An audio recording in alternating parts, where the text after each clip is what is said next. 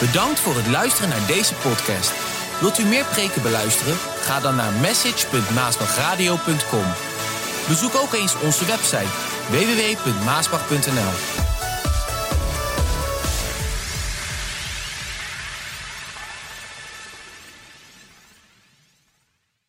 De titel van de boodschap van vandaag, die luidt, ontmoet mij bij het altaar. Ik vind het eigenlijk een hele mooie titel en een boodschap die de hele week al ja, in mij beweegt om vandaag te brengen. Ontmoet mij bij het altaar. En ik ga een tekst lezen uit 1 Koningen 18. Luister wat er staat, 1 Koningen 18, vers 30. Toen riep Elia naar het volk: Kom dichterbij. Iedereen verdrong zich rondom hem. Toen hij het, luister, vernielde, het kapotgemaakte, het vernielde altaar van de Heere overeind zette. En hij pakte twaalf stenen, één voor elke stam van Israël, en hij gebruikte die om het altaar van de Heere opnieuw op te bouwen. En daarna groef hij rond het altaar een brede greppel. Nou, beste mensen, een altaar, dat is een plaats waar je naartoe gaat om God te ontmoeten. Ik zei het ook al, dit is ook een altaar. In elke kerk heb je ergens wel een altaar. Dit is ook een altaar. Door de jaren heen zijn er duizenden mensen op de uitnodigingen van de predikers die hier gepredikt hebben, naar voren gekomen tot het altaar om hun leven aan Jezus te geven. Er zijn velen die bij het altaar genezen zijn. Een altaar is dus een plaats waar je God ontmoet om Hem te aanbidden bij het altaar. Om te offeren, om je neer te buigen bij het altaar. Om je te vernederen. En eigenlijk als je dan bij het altaar komt, dan besef je, dat is iets wat de Heilige Geest dan doet, dan besef je hoe groot God is. Hoe machtig Hij is. Hoe geweldig Hij is. Hoe superieur Hij is. Hoe barmhartig Hij is. Hoe genadig Hij is. En, en in diezelfde tijd kom je tot het besef hoe klein ik ben. Hoe nietig ik ben. Hoe hulpeloos ik ben. Hoe hopeloos ik ben. Hoe verdwaald ik zonder God ben. Gebeurt eigenlijk allemaal bij het altaar. En daarom heb ik een vraag vandaag aan jou. Vraag. Waar is jouw altaar? Waar is jouw altaar? Wanneer is het de laatste keer dat jij daar geweest bent bij het altaar? Wanneer heb jij voor het laatst jouw hart uitgestort onder tranen bij God, aan God, bij het altaar? Waar is jouw altaar? Misschien dat je zegt, ja, de kerk, elke kerk heeft wel een altaar, ergens. Maar vandaag kan je niet naar de kerk, al maanden niet. Zo, waar is jouw altaar? En wanneer is het de laatste keer geweest dat jij jouw hart volkomen hebt uitgestort bij de Heer? En als je dat doet, dan gebeurt dat heel vaak onder tranen. Met alles wat in je is. Luister, wanneer is het de laatste keer geweest dat dat in jouw leven is gebeurd? Ik wil een stukje voorlezen, moet even mijn boek pakken. Want ik heb dat menigmaal meegemaakt. Menigmaal. Ik uh, heb een autobiografie geschreven, Verlies nooit je geloof om even de situatie te schetsen toen ik mijn hart uitstortte voor de Heer, wat echt menigmaal is gebeurd. Maar bijvoorbeeld een tijd geleden. En ik moet dit beschrijven, want anders dan weet je de situatie niet waarin ik zat toen ik onder tranen mijn hart uitstortte bij de Heer. Daarom lees je ook van David. Ik ben zo blij dat die man die psalmen heeft opgeschreven en waarvan we lezen ook in Koningen, uh, dat hij die dingen opschreef, hoe, waar hij doorheen ging. Dat wij daar nu zoveel aan hebben als we het lezen, waar die man doorheen is gegaan. Wat een ellende zeg. Ik ook. Hier, twee invloedrijke voorgangers vertrokken en namen op slinkse wijze de hele gemeente mee om voor zichzelf te beginnen. Ik was nog jong hè, in die tijd, echt, net in de dertig. Er kwam een sifting, een zuivering in de gemeente. Hetgeen verborgen zat in het hart werd nu openbaar. De enkeling die, zich, die zij achterlieten was verwond en verward. Zo ook de zwakken die meegesleurd werden in de commotie en niet eens begrepen wat er gebeurde en waarom ze weggingen. Een beschadigde gemeente bleef achter en er was nauwelijks kans om te overleven. Luister, daar, daar stond ik voor. Mijn papa was al aardig op leeftijd en, en ik begon het over te nemen. En ik stond ervoor een beschadigde gemeente die nauwelijks, het was nauwelijks overleven in die tijd. Nog geen jaar later stelde een van de dienende broeders een comité samen om een zwart boek te maken. De schrijver besteedde veel geld en energie aan het produceren van dat boek, dat naar zoveel mogelijk mensen werd gestuurd. Eigenlijk heel verdrietig, omdat het geld beter gebruikt had kunnen worden voor de redding van zielen. Ik herinner mij dat het comité dat het zwartboek samenstelde mij en Regina uitnodigde voor een etentje. Ik wist niet waarover het ging, maar de Heilige Geest zei mij dat ik niet naar dat dinner moest gaan, maar naar de geplande bidstond. Ik heb de afspraak afgezegd en ben naar de bidstond gegaan. En toen ik daar aankwam om de bidstond te leiden, merkte een van de oudsten op en zei: Wat doet u hier? U moest toch op de vergadering zijn? Ik was verbaasd en vroeg hem waarom hij dat dacht. Hij vertelde mij dat het comité van het Zwartboek mij de plannen wilde uiteenzetten over de manier waarop wij tot reiniging van Gods gemeente kunnen komen. Je ziet hoe belangrijk het is dat je de stem van de Heilige Geest verstaat. Omdat ik met Paulus kan zeggen, de Geest stond het mij niet toe. En ik begon te ontdekken dat Satan niet langer zijn medewerkers op ons afstuurde, maar dat hij het persoonlijk op ons gemunt had om het zendingswerk met de grond gelijk te maken. Maar de Heere was met ons en dat gaf ons hoop. Er is geen periode geweest, luister, er is geen periode geweest waarin ik de Heere meer zocht dan in die tijd. Elke nacht, elke nacht bezocht ik mijn gebedsplaats om God aan te roepen. Zeeën van tranen heb ik gehuild. Ik herinner mij dat ik twee keer urenlang op de grond heb gelegen, zowel thuis als in mijn kantoor. Ik lag lang uit met mijn gezicht op de grond, met mijn neus op het tapijt en met mijn handen op mijn hoofd vanwege de enorme druk. Hoe wonderbaar dat wij ons hart bij de Heer in gebed mogen uitstorten. Dat we Hem in onze benauwdheid kunnen aanroepen en hij ons de belofte geeft, ik zal je uitredden. Ik zal nog een stukje lezen. Andere keer. Te midden van de werkzaamheden, van mijn werkzaamheden en alle geestelijke druk rondom het werk van de Heer, sprak ik op mijn gebedsplaats met God. Het zijn de meest heerlijke momenten wanneer ik mijn hele hart voor God mag uitstorten Zie je, ik weet waarover ik praat als ik deze preek ben.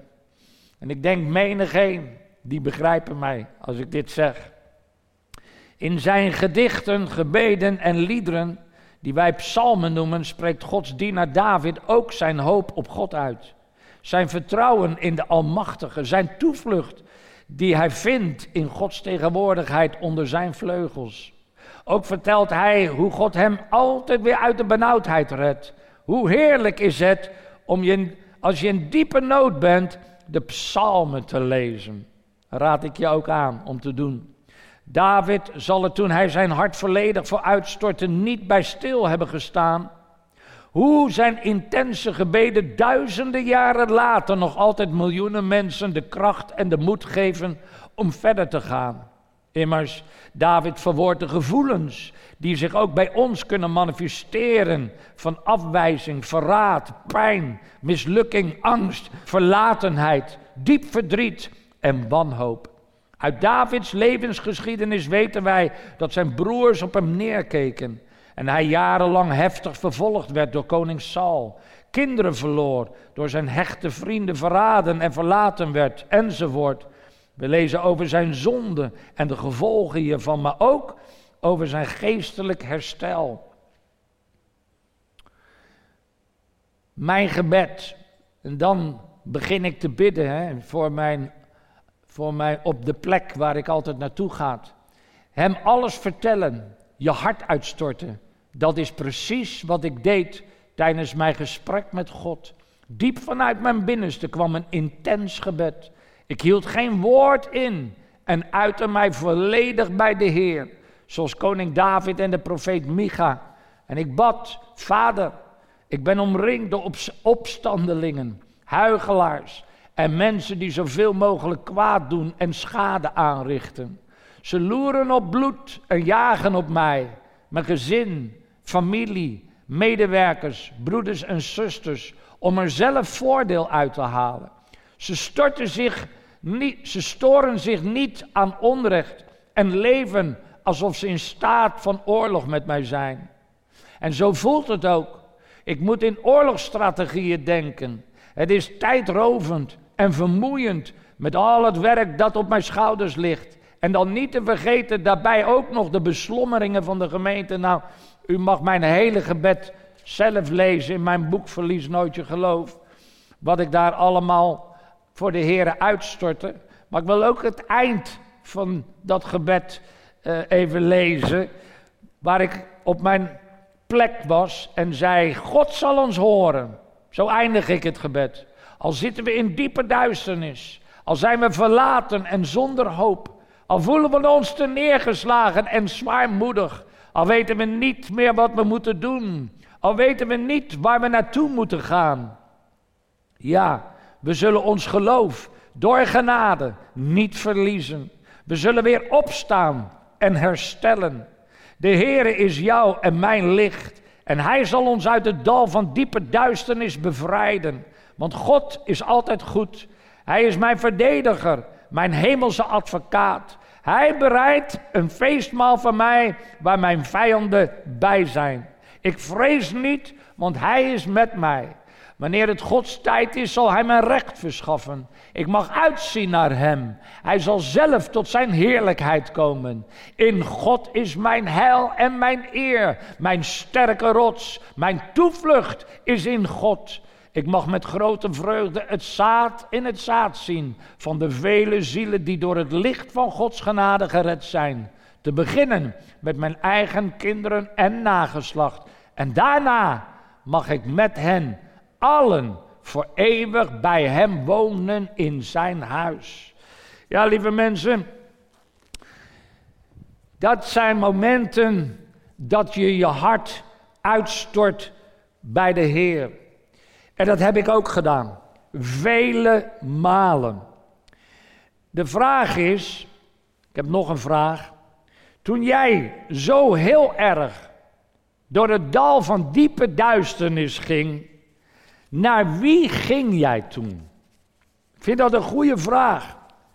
Toen jij zo heel erg door het dal van diepe duisternis ging, naar wie ging jij toen? Ging je naar familie? Gingen naar vrienden. Dat doen de meesten, weet je. Dan gaan ze naar mensen toe. Familie, vrienden, buren, collega's, broeders of zusters. Ook dat kan. Goed bedoeld. Broeders of zusters, die jou dan advies moeten geven. Terwijl je niet meer weet wat je moet doen. Terwijl je zo vulnerable bent. Zo vulnerable. Zo kwetsbaar bent. Terwijl je zo op zulke momenten je bent zo kwetsbaar op zulke momenten. En, en, dan, en dan vertrouw je, je weet niet wat je moet doen, dan vertrouw je je broeders en je zusters die je dan adviseren. Maar ik zal je vertellen, veel advies komt gewoon uit het vlees. Komt niet uit de geest en niet van God. Petrus had dat ook toen hij tegen Jezus zei, dat zal u niet gebeuren. En Jezus zei, Satan, ga achter mij, wat je nu zegt is niet van God. Maar je bent zo kwetsbaar op zo'n moment. Je, je, je zoekt hulp, je weet niet meer wat je moet doen. Zo alles, al die strohalmpjes, die grijp je eigenlijk aan. Maar vaak kom je dan van de regen in de drup nog veel erger. Of, luister, of ging jij naar jouw altaar? Of ging jij naar jouw altaar? Heb je geen altaar? Ook een goede vraag. Heb je geen altaar? Of is jouw altaar vernield? Want dat is precies wat gebeurd kan zijn. Dat is eigenlijk wat er ook gebeurde, waarvan we lezen in de Bijbel, waarmee ik begonnen ben. Het is het verhaal van Elia op de berg. Het was een verschrikkelijke tijd. Er werden veel afgoden werden het land binnengehaald door die verschrikkelijke Agap met zijn verschrikkelijke vrouw Isabel. Goddeloze mensen, goddeloze leiders. En vooral die Isabel die zat erachter, die geest, het is een geest. We hebben te maken met geesten en overheden, ook vandaag. ze halen alle rotzooi, halen ze het land in, ook vandaag. En toen ook. Ze hadden al die altaren van God Waar God, de ware God, waar God aanbeden werd, waar er geofferd werd aan God, die hadden ze allemaal gesloopt, kapot gemaakt, vernietigd, vernieuwd. En, en in plaats daarvan hadden ze allerlei goddeloze afgodsaltaren van Baal hadden ze gebouwd. En allemaal priesters aangesteld. Die afgodspriesters om die afgoden te aanbidden. En zo verspreidde dat als een olievlek over het hele land heen. En dan is de tijd dat Elia daar moet optreden. En dan gaat hij naar die berg Karmel. En dan vraagt hij het hele volk om bij hem te zijn. En dan, dan, dit is wat hij dan doet. Ik heb het gelezen in 1 Koningen 18. Het eerste wat hij dan doet als hij op die berg Karmel komt, toen riep Elia naar het volk: Kom dichterbij. Kom, kom dichterbij, je moet horen wat ik zeg. Iedereen verdronk zich rondom hem. En toen hij het vernielde altaar van de Heere overeind zette, dat altaar van God was vernietigd, was kapot gemaakt. En hij zette het overeind. En dan neemt hij twaalf stenen en dan bouwt hij het altaar, bouwt hij daar op die Karmel weer op. En dan krijg je die, dat geweldige verhaal. Ik denk dat je het wel uit je hoofd kent of je hebt het wel eens gehoord. Dat hij dan tegen die Baalpriesters zegt: luister, we gaan iets afspreken. Want het is niet goed dat het volk maar telkens op, op twee gedachten hinkt. Is Baal God? Is God God? Wie is God? Vandaag eigenlijk precies hetzelfde. Lopen zoveel mensen rond. Wie is God? En dan zegt hij: luister, jullie hebben jullie altaar. Ik heb dit, dit is ons altaar, dit is mijn altaar. En ieder gaat tot zijn God aanroepen. En degene, de God die antwoordt en, het, en de, ik meen dat het ossen waren, dat die op het altaar lagen, het offer verbrandt met vuur uit de hemel. Die God is God. Nou, ze vonden dat goed. En Elia zei, ga jullie maar eerst. Nou, en zij hadden die os op het altaar gelegd en dan gingen ze om dat altaar heen dansen en lopen en hun Baal-God aanroepen. Maar Baal is dood, lieve mensen. Hoor je dat? Zoveel vertrouwen op hun God. En eigenlijk is het een afgod, want het hoort, maar het hoort niet. Het ziet, maar het ziet niet. Het ruikt, maar het ruikt niet. Het spreekt, maar het spreekt niet. Het heeft een mond, maar het spreekt niet. En zo was het ook met Baal. En ze gingen de hele dag door. Ze gingen zelfs zichzelf pijnigen en, en, en met messen snijden. En ze riepen maar hun God aan, maar er gebeurde helemaal niks. En dan is het tijd om het avondoffer te brengen. En dan gaat Elia, die gaat daar dan staan en dan gaat hij bidden tot God. Oh, halleluja, hij gaat bidden tot de levende God. Zoals wij vandaag ook hebben gedaan.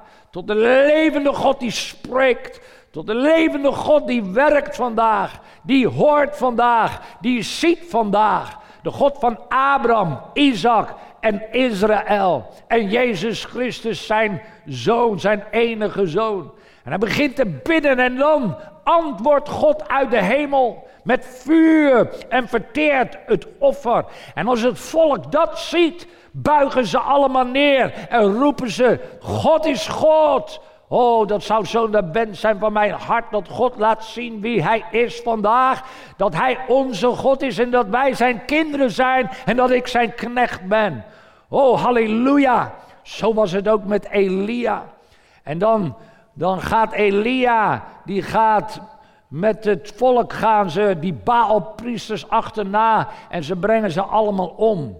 Als Izebel dan hoort wat Elia heeft gedaan, dan wordt ze zo boos dat zij een briefje naar Elia, schrijft van morgen, morgen zal ik je vermoorden, morgen dan ben je dood.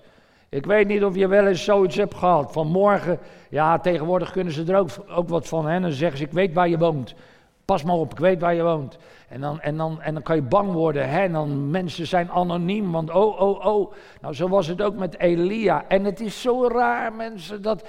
Maar goed, daaraan kan je zien dat Hebreeën zegt, Elia was een mens zoals jij en ik, dat dat waar was. Want binnen 24 uur ligt die man onder een bremstruik. En dan zegt hij tegen God, laat mij maar sterven. Want ik ben alleen overgebleven. Het volk is afgeweken. Ze hebben alle altaren vernieuwd. En ik ben nog de enige die u dient. Maar God was nog niet klaar met die man. En dan moet Elia meegaan en dan uiteindelijk dan krijg je die aardbeving, dat vuur en al die dingen is God niet. En dan hoort hij een zachte zuizen van een wind. En dan zegt hij, dan weet hij, dit is God. Dit is God die spreekt. En dan heeft God nog een geweldige opdracht. Maar weet je wat zo uh, frappant is? Ehm, dat hij zegt, en ik meen dat dat 1 Koningen 19 is, ja misschien kan ik het even lezen, dan midden in dat gebeuren, dan zegt hij, ik heb met grote ijver gewerkt voor de Heere, de God van de hemelse legers. Ik heb met grote ijver. Maar de Israëlieten hebben hun verbond met u verbroken, uw altaren vernield, zie je? Ze hebben uw altaren vernield en uw profeten gedood. Alleen ik ben nog over. En nu willen ze mij ook nog doden. Misschien denk jij dat je alleen bent, maar weet je wat God zegt in uh, 1 Koningen 19, vers 18? Elia, Elia, Elia. Ik heb ervoor gezorgd dat in Israël nog 7000 mannen zijn overgebleven die hun knieën niet voor Baal hebben gebogen en ook zijn beeld niet hebben aanbeden. En dit, lieve mensen, is zo belangrijk. Wij zijn gelukkig niet de enige. In ons Nederland, we zijn niet de enige. Er zijn er meerdere die hun knieën niet hebben gebogen voor afgoden. En die het beeld niet hebben aanbeden van al die afgodische dingen. Maar dat brengt mij wel bij het punt van nog een vraag. Waar is dan jouw altaar? Waar jij de Heer ontmoet? Is dat altaar, heb je nooit een altaar gehad? Of is je altaar stuk gegaan? Je had een altaar. Ik zou vandaag zeggen, maak er haast mee en zoek een plekje bij jou thuis waar jij jouw altaar gaat bouwen. Het is het plekje waar jij de Heer ontmoet. Ik had die ook. Ik, eh, ik heb twee plekken, maar die van, van kantoor is wel waar ik heel veel ben geweest. In die vele nachten dat ik geen antwoord had. Dat ik niet meer wist wat ik moest doen. En weet je, dit is altijd een geheim voor mij geweest. En papa had het ook. Ik ben nooit naar mensen gegaan. Als ik niet meer wist wat ik moest doen, en dat zijn vele malen is dat gebeurd, ben ik altijd tot God gegaan. Bij mijn altaar. Heb jij een altaar? Heb jij een plekje? Dat is de plek waar je naartoe gaat als je in grote nood bent. Dat is de plek waar ook vandaag, als wij niet samen kunnen komen en we vieren avondmaal, waar jouw avondmaal staat. Eh, dat staat dan op het altaar. Zoals hier op het altaar het avondmaaltafel staat als we avondmaal vieren. Maar we kunnen niet samenkomen. Er zijn vele die kerken die hebben wel een altaar. Maar weet je wat ook zo verschrikkelijk is? Dat er vele kerken zijn die hebben een altaar, maar dat altaar is vernield. Of ze hebben een altaar waar ze allerlei rare, vreemde dingen opbrengen en offeren. En zeker in onze dagen, wat men allemaal de kerk niet binnenhaalt, wat gewoon tegen het woord van God ingaat. Echt, het druist dwars tegen het woord van God in. Ook dat halen ze allemaal naar de, de kerk binnen. En dan staan ze voor dat altaar. Nou, ik hoef je niet te vertellen wie dan soms voor dat altaar staan. Er staat van alles vandaag voor dat altaar. En dan, en dan gaat men tot de levende God. En dan vraagt mij dingen die, die dwars tegen het woord van God ingaan. Hoe kan je dat doen? Hoe kan je dat doen? Hoe kan je God zegen over iets vragen wat totaal tegen zijn woord en wil ingaat? Dat gebeurt vandaag in heel wat kerken. Waar altaren zijn afgebroken. In ons hele land zijn vele altaren afgebroken in de afgelopen jaren. Maar daarom is het zo belangrijk dat jij jouw eigen altaar hebt. Een altaar waar je naartoe gaat en waar we dan bidden. Ik bij mijn altaar, jij bij jouw altaar. En in gebed is geen tijd, hè? er is geen afstand. En dan gaan we samen tot diezelfde God bidden. En Nederland heeft het nodig. Wij hebben een nieuwe opwekking nodig. We hebben een nieuwe doorbraak nodig. Er zijn vele machten en overheden waar we mee te maken hebben. Je gaat naar jouw altaar om te strijden. Je gaat naar jouw altaar om je hart te luchten, om je hart uit te storten. Je gaat naar het altaar om naar God te luisteren. Je neemt tijd, als je niet meer weet wat je moet doen, in plaats van naar mensen, ga je naar jouw altaar. Het is de plaats waar jij God ontmoet. De plaats waar jij heilige handen opheft. De plaats waar je je knieën buigt. De plaats waar je voor God vernedert. De plaats waar je ziet hoe groot en machtig Hij is. De plaats waar je ziet hoe klein en nietig jezelf bent. En dat je zonder Hem niet, niks kan. Oh, als ik dan weer van dat altaar opstond, hè, dan was ik weer verkwikt. Dan was ik weer verfrist. Dan, dan, dan voelde ik weer die, die, die, ja, die vertroosting, die liefde. Mensen proberen dat, dat je man of je vrouw misschien ook, maar er is niemand die dat zo kan als God. En daarom is de vraag vandaag: heb jij een altaar? Maak een plekje thuis waar je ongestoord naar het altaar kan gaan. Ongestoord met God kan praten. Ongestoord je hart kan uitstorten. Waar je tijd doorbrengt. Waar je offers brengt. Hè? Er zijn dingen in het leven dat, dat zijn dingen, de offers heeft niet altijd met geld te maken. Het heeft met je wil te maken, met je, je leven geven is ook een offer brengen. Een bepaald iets voor de Heer doen, terwijl je graag iets anders had willen doen of kopen, is ook een offer brengen. Jezelf geven als een levend offer is een offer brengen. Doe je allemaal bij het altaar. Dat je huilt en zegt: Oh God, ik had zo graag dit, maar ik weet dat u dat wil. Maar vader, niet mijn wil, uw wil geschieden is allemaal wat je bij het altaar doet. Zo heb jij een altaar ergens, jouw plekje, waar jij met God ongestoord kan vertoeven. God ongestoord kan praten. Ik zou zeggen, doe het vandaag nog. En ontmoet mij bij dat altaar. En dan betekent niet dat ik bij jou ben en jij bij mij. Nee, ik bij mijn altaar, jij bij jouw altaar. Zo ontmoeten we elkaar en ontmoeten we God. bij het altaar.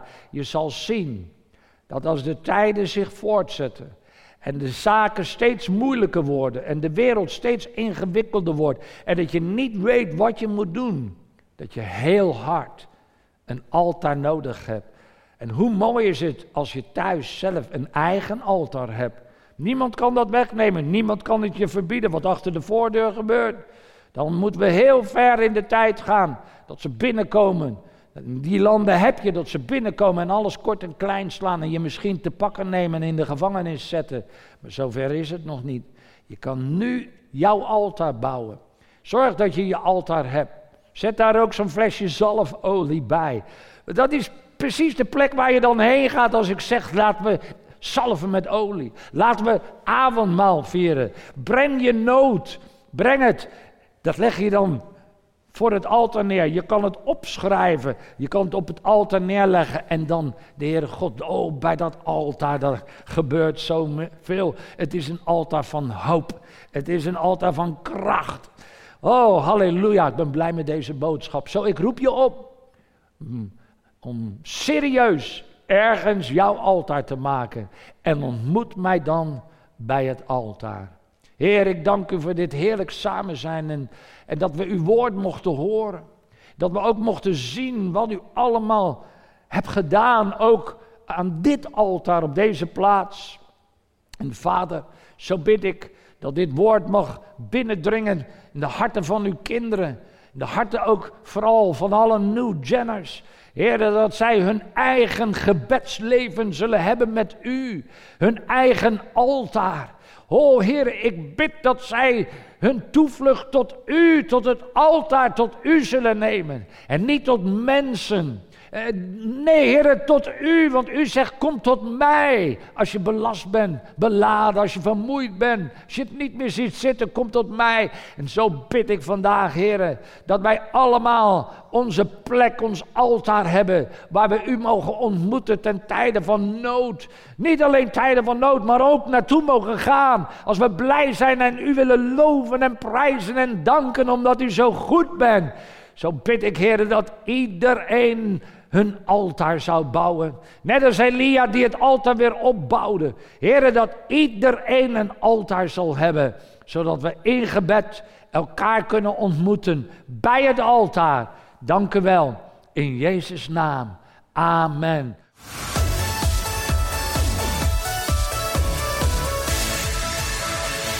Fijn dat u luistert naar de podcast van David Maasbach. We hopen dat u erdoor geïnspireerd en opgebouwd wordt.